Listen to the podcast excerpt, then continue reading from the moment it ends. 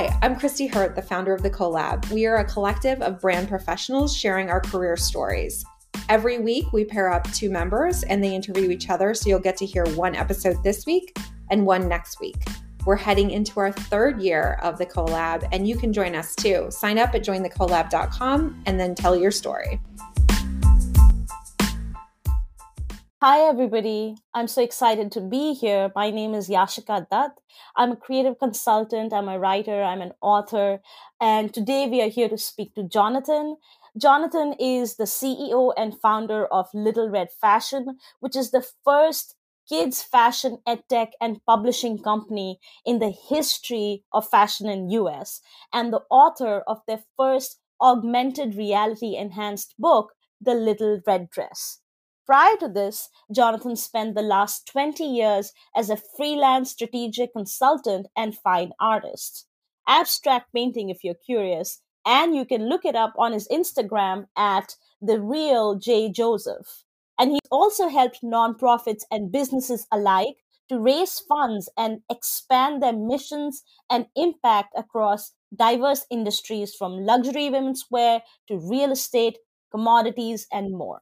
I think this is going to be a really exciting conversation, and I'm ready to dive in. Jonathan, how are you feeling? I am doing wonderfully, Yashica. I am so excited to join an amazing cast of previous participants in this amazing podcast at the CoLab, and to spend some more time with you and really absorb this amazing energy that you have as well, Yashica. Thanks, Jonathan. I think I'm looking forward to that today as well.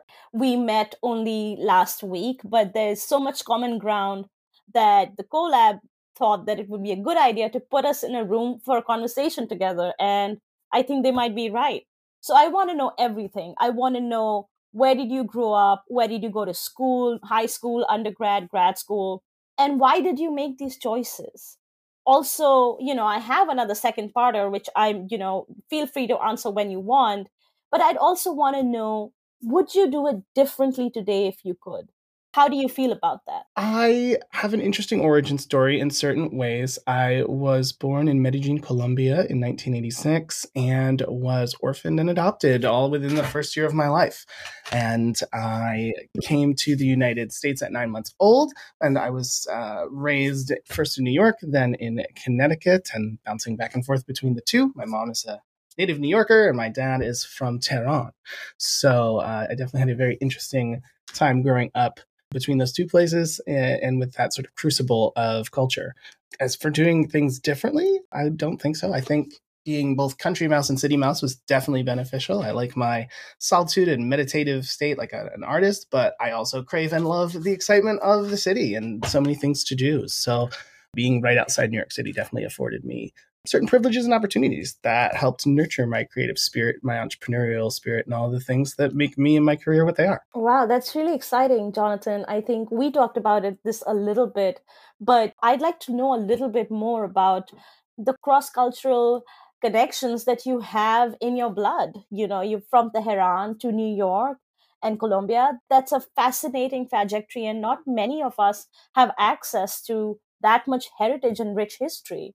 How has that impacted your life? Infinitely. I mean, we in fashion talk all about identity. Fashion is about identity. It's intrinsically tied to who we are and what makes us the beautiful creatures that we are as we navigate on this planet. And for me to have been able to question the idea of identity in a very basic and fundamental way, that unless you are adopted or unless you are raised a different culture or ethnicity than the one that's, quote, in your blood, some people struggle with that. There are plenty of international adoptees who don't navigate transracial identity very well.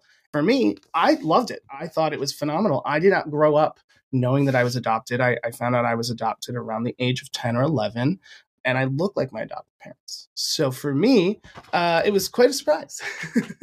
But what I think it did is it afforded me this wonderful opportunity at a young age to really seriously sit with the question of identity and self and what makes us who we are and how we express that to the outside world and how we convey those things. And so it's no surprise to me that I was drawn to fashion in many ways as a result, especially as a kid with cerebral palsy as well. I grew up wearing leg braces or AFO braces, and covering those with socks became a passion of me and my mom's. We went around New York and Lord knows we found every tall sock that would cover the leg braces, but still match my outfit. Sometimes you'd find an outfit to match the socks. And that was kind of my foray into fashion and what sort of gave me the bug, as it were. I always ask people through Little Red Fashion, like, what's your favorite fashion memory? And it's because of those socks and those leg braces and the way I was able to experience fashion and identity as self-making. And I think it's something I try to carry through in my work today at Little Red Fashion. That's amazing. You know why? Because I was thinking, as people with marginalized identities, which we both share, and people who don't fit the structure of how fashion is laid out to be, a lot of us have to navigate this world in our own ways. And that leads us, in fact, that forces us, one can say, to be more creative, to find our own style, because, you know, what's on the racks is not necessarily available to us. So we have to find out workarounds that creates and, in my opinion, engenders a real interest in the subject. So, you know, hearing you talk about cerebral palsy and your experience with the socks, I think that's fascinating. And I would love to hear more, and I'm sure our audience is interested too. How did that move you into the direction of fashion? Did your upbringing, your schooling have anything to do with being in fashion, being a part of the fashion industry? How did you get a start? Well, it fell in my lap, really. I was actually, if we wanted to trace my career back to college and thereafter, I was actively discouraged from studying fashion. My father, I think there's plenty of folks in the industry that I've spoken to since who also have immigrant parents in our first generation, is looked upon as opposed to, let's say, a doctor, a lawyer, an engineer, which are like your Persian-American big three. And outside of that, you know, and it's natural. It's normal in the sense that when you have immigrant parents, they are very risk averse typically. They want their kids to be safe, secure, stable, predictable. Those are comforting values, and it's things that people who do not live an immigrant experience at some level in their family recently, either currently or in the recent past, maybe don't have an appreciation for, but can from the outside sometimes appear a little too stringent. But also it is strict, and it is a crucible in which we are formed. And I think a lot of people in the fashion industry have relayed to me that they felt similarly, either discouraged or, you're really sure you want to do that? Are you sure you want to go into that? Wouldn't you rather go into something stable, like insert thing here? I got that. And I got that in a way that, in retrospect, I do wish I had done that differently. I kind of wish many times that I had stuck it out and been stubborn and been like, no, this is what I'm going to do. But instead, I went into English literature because I was a writer and a storyteller. And what it didn't occur to me at the time, and now with time has become apparent, is that I've always been a storyteller. My job is narrative, whether that narrative was, you know, as a freelance consultant, building business plans, building branding identities, building different stories through everything from a spreadsheet to an advertisement or copy. That's all storytelling. And it didn't occur to me until I was older that I had been doing storytelling this whole time. And that's what actually I wanted to be doing in fashion. It was really telling different stories. And so now, in a full circle way, I literally do that for a living as a publisher for Little Red Fashion and create stories about fashion. So what I love about this podcast and the CoLab is that we get to explore sort of the hermeneutics and the loops over the arc of our reality that have brought us to where we are today in fashion. Yeah, absolutely. And, you know, you already mentioned so many trajectories that your career has taken. And I was curious about, has that path been very straightforward and linear? For a lot of people, if you go on their LinkedIn profile, you can see that there is a straight arrow pointing in the direction that is today. But it seems like you explored a lot of different routes. And we'd like to know, how did you arrive at the reality that you are at today as a publisher?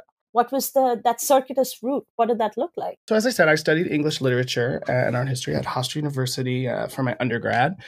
I almost didn't finish my bachelor's, actually. My college career was cut in half. My mother passed away from metastatic breast cancer when I was 19. Oh, I'm sorry. Oh, no. Play the hand you're dealt, as they say. And she, as a lifelong survivor of metastatic breast cancer, meaning like there was no point in my life that I knew her well, I had a really good role model for rolling with punches and meeting reality head on without sugarcoating it and just saying, like, that in its own way definitely prepared me. And it was something that served me well as a child living with a disability that I was, you know, actively navigating as well. So I had a really good role model in that regard. And so during college, I, realized that I was really great at writing. Growing up in high school, I was always a writer, and I was basically a slave of the business department. I did a lot of business competitions in high school. In college, I continued to do so, and started just freelancing, building pitch decks, building internal documentation, SOPs, all this kind of stuff. People always say, what are you going to do with an English degree? You're going to tell stories, and you're going to learn narrative, and you're going to learn how to structure an argument, and you're going to learn how to, again, relay things and being relatable. And so the more you can do that, particularly, the more I realized I could do that, dovetailed with my public speaking abilities, it started becoming very easy to just run workshops and do different things like that. I was very blessed. And this is where I'm going to just pause and say to anyone listening, if you have any disposable income or you're looking for CSR initiatives, you should really invest in education, particularly early childhood education, because if not for the educators in the public school system that I went to, who saw that I was exceptional at speaking and gave me opportunities to stand behind a podium and deliver speeches about anything from anti-Semitism to homophobia in the classroom to other historically marginalized struggles that were going on around them that people weren't seeing, I would not be in the position that I am today, and I would not have learned about the power that words hold, and I would not have been able to explore so freely all these different ways of storytelling that are now tied together into the arc of my career in a seemingly disparate route. I rolled from freelancing to freelancing after college, and going along this route, just, sometimes it would be a client in real estate. Sometimes it would be a mom and pop bakery or a small store. Sometimes it would be all these different things, but I was always interested in fashion. So still fashion hadn't found me in that direct way. Then I started a Buddhism-based mindfulness media company out of a dorm room with a friend named Kai. And it was my first foray into publishing, you could say, into internet publishing particularly. And this was 2009 to 2015, roughly. Acting as an editor, first we did not set out to be a publication of any kind. We were originally drop shipping items for Western Buddhists and then importing, exporting certain higher quality ritual items with ethical provenance to Western Buddhists, and then working with those organizations to make sure that any programs that they were doing were directly benefiting people in Nepal and in the communities where they were getting these artifacts, because we do not like appropriation. We then were teaching Western people about these different things, whether it was thangkas or different, singing bowls, which are a highly contested topic because they seem like they're very old, but they're not actually very old, but that's a different podcast. In doing that and educating, we started becoming a blog like everybody did back then. And we ended up picking up a readership that then started sending us so many articles that we decided to pivot to a user-submitted content model. And by the time I left us in 2014, we were reaching about 2 million people a month. 2 million, did you say? I have to interrupt and make you say that again.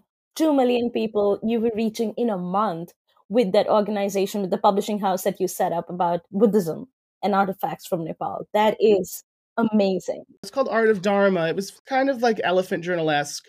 And it was my first opportunity to exit something, A, and B, I was faced with a very real decision. We reached an impasse, my co-founder and I, of creative differences, and I walked away, and I actually left everything on the table. Because I said, you know what, we never started this to make money. We really genuinely started it because through this person, I found Buddhism and meditation in the wake of my mother's passing in a way that was very impactful for me. And I started Art of Dharma because mindfulness practice saved my life and was really helpful to me. And I wanted to share that with people and explore it with people who are also looking to do that. And I walked away and went to Columbia for my master's because I said, I've been working for Art of Dharma and I've been working with various community organizations and my own wife on the side for years.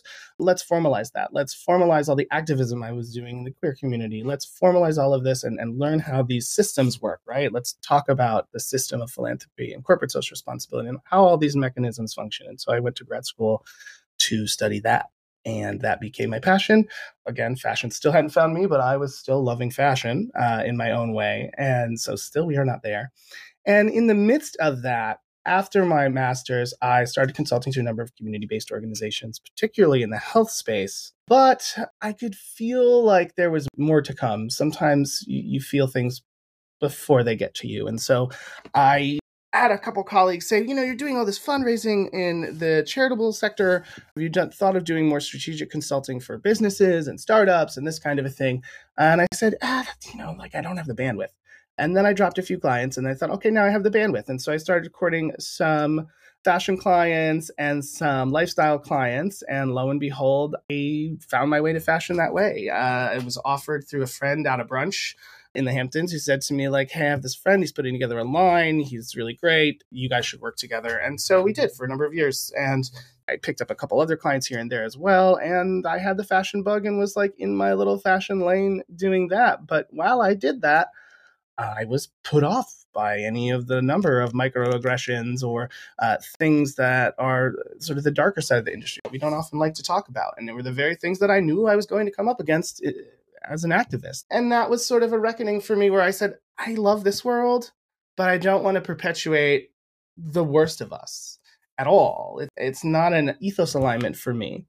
And so, you know, a couple of years in, I during one particularly stressful fashion week, not that there's a not stressful kind, I separated from all my clients and said, like, this is no longer for me. It's no longer in alignment. Operating this way is no longer fulfilling me. I'm just going to not do this anymore. And then on the train home, I remembered a conversation that I had with one of those clients about the idea of the stories that clothes tell. The idea that any garment goes through so many lives before it gets to you, after you do with it what you will, etc. And why don't we tell those stories better or at all? And I started sketching this little red dress, like just on my phone with my finger on the one train. And it transformed into the book that is now out in the world. It's been a year since you published that. Is that correct? Or is it very recent? No, it's very recent. The Little Red Dress was published this year in hard copy format. We did a small pre-launch pre-order for the holiday season for our early supporters that were just like chomping at the bit. First major pre-order cycle with the completed AR opens this summer. I'm very excited because the things that we are doing with this simple story that started on the one train with a little sketch on my iPhone has just transformed through countless feedback loops into something I could have never imagined. You know, the opportunity to take all the reasons I left the industry, turn them on its head and say, let's fix this through ensuring that another generation doesn't perpetuate the problematic behaviors of the current one, and it's the past ones. And we can do it in a way that reconnects those of us who are jaded with the reasons we love what we're doing, the reasons we love the industry, the reasons we first realized we had a connection to fashion as anything, as a thing, as something that enriches our lives, something that empowers ourselves. I think that combination, this idea of building for the future in a way that allows the present to celebrate and reconnect with their why, so that they're then able to say, okay, if this is the why, what's not working, it becomes a much more fertile and receptive sort of ground where you can germinate the seeds of systemic change in an entrenched industry, where you can use DEI and CSR and strip them of their empty parts and take the best of it and really build intentional structures around those concepts that actually work to further level the playing field, democratize the industry, and solve the systemic issues that are causing havoc on the global south and the planet at large. Jonathan, that was a beautiful answer. And I really enjoyed following your entire journey right from college and starting the publishing for a company that you started in your dorm and then your journey to Columbia. I would like to add, I don't think we know this about each other, but I went to the journalism school maybe around the same time you did in 2014. So it's quite possible we were on campus at the same time. And it's quite fortunate that we get to meet now all these years later. I'm so excited for this conversation because there are so many common threads that we share. And clearly you've had this wonderful, illustrious career where you've literally pulled yourself by the bootstraps and made a space for yourself in an industry that wasn't necessarily built for people like us.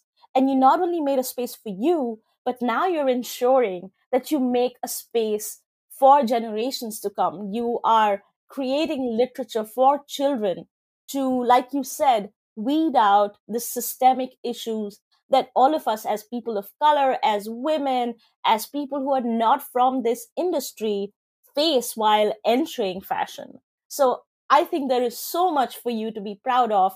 But if I could close with one question, I would want to know, what is the one thing, just one thing, that you're most proud of in your long career so far? Oh, wow. What is the one thing I'm most proud of? That's a tough one. I think for me, the thing that I'm most proud of, honestly, is that through the work that I do, I have been privileged enough to heal a profoundly wounded inner child. which is the greatest gift that I can give myself and through my work, the world, because until my cup is full, no one else's can be filled through me. And I know that I was given a very tremendous gift of articulation and power with words and systems thinking. And as a result of that, I have a duty to speak for the unspoken. And I've always felt this way since I was a child. You know, I gave my first public speech at 14. I view my work very intentionally. Wow. 14. Yeah. And when I was 14, I delivered a speech on anti-Semitism in one part of the year, and then later that year on homophobia in the classroom. And then I repeated that speech again a year later on homophobia in the classroom for a panel of the Connecticut Educators Association at a time when people really weren't talking about these things. And it was actually at that time that someone took my father aside and said, "You shouldn't worry about your kid. He's going to be fine. He can talk." I remember him not only being proud of me, but as a queer person with an Iranian father, it was very shocking for me to hear how proud he was of me about that situation he found very uncomfortable for him, because he took a very long time to come to terms with the fact that I am gay. So at the time, him being really proud of that was very formative for me. And so that ended up being a very important moment for sure. It's so important for immigrant parents in particular to tell us how proud they are of us, right? Like, it's a story that we share, so many of us, and not just immigrants. I know that this is a common theme in a lot of cultures within the United States as well, where it's hard for parents to tell their children how much they love them. And I sincerely hope that your book, with all that wonderful things that it's doing already, helps to change mindsets that have been a part of our thinking systems for such a long time. Jonathan, it was such a pleasure to speak to you today. I can't wait to see all the wonderful things that you go ahead and do next. Thank you for speaking to me. It was a pleasure chatting with you. Thank you so much, Yashica. It was such a pleasure to share this space with you and really chart a somewhat circumlocutive path through my professional and really philosophical development. And I'm so glad to share this conversation with fellow members of the CoLab. And I hope you enjoyed it. Absolutely. Thank you so much to the CoLab for organizing this podcast, for giving us the space and the opportunity to get to know our members a little better and learn from them. Yours is such a fascinating journey. I think anybody who's listening will leave being extremely inspired. Definitely, I can say that for myself. Thanks, everybody. Thanks to all those who are listening. Have a great day. Thank you, everyone. You can learn more about my story at TheRealJJoseph.com or LittleRedFashion.com. Thanks so much for being here for the CoLab Career Stories podcast. Please follow us on social media at Join the CoLab and sign up to become a member and share your story at jointhecolab.com.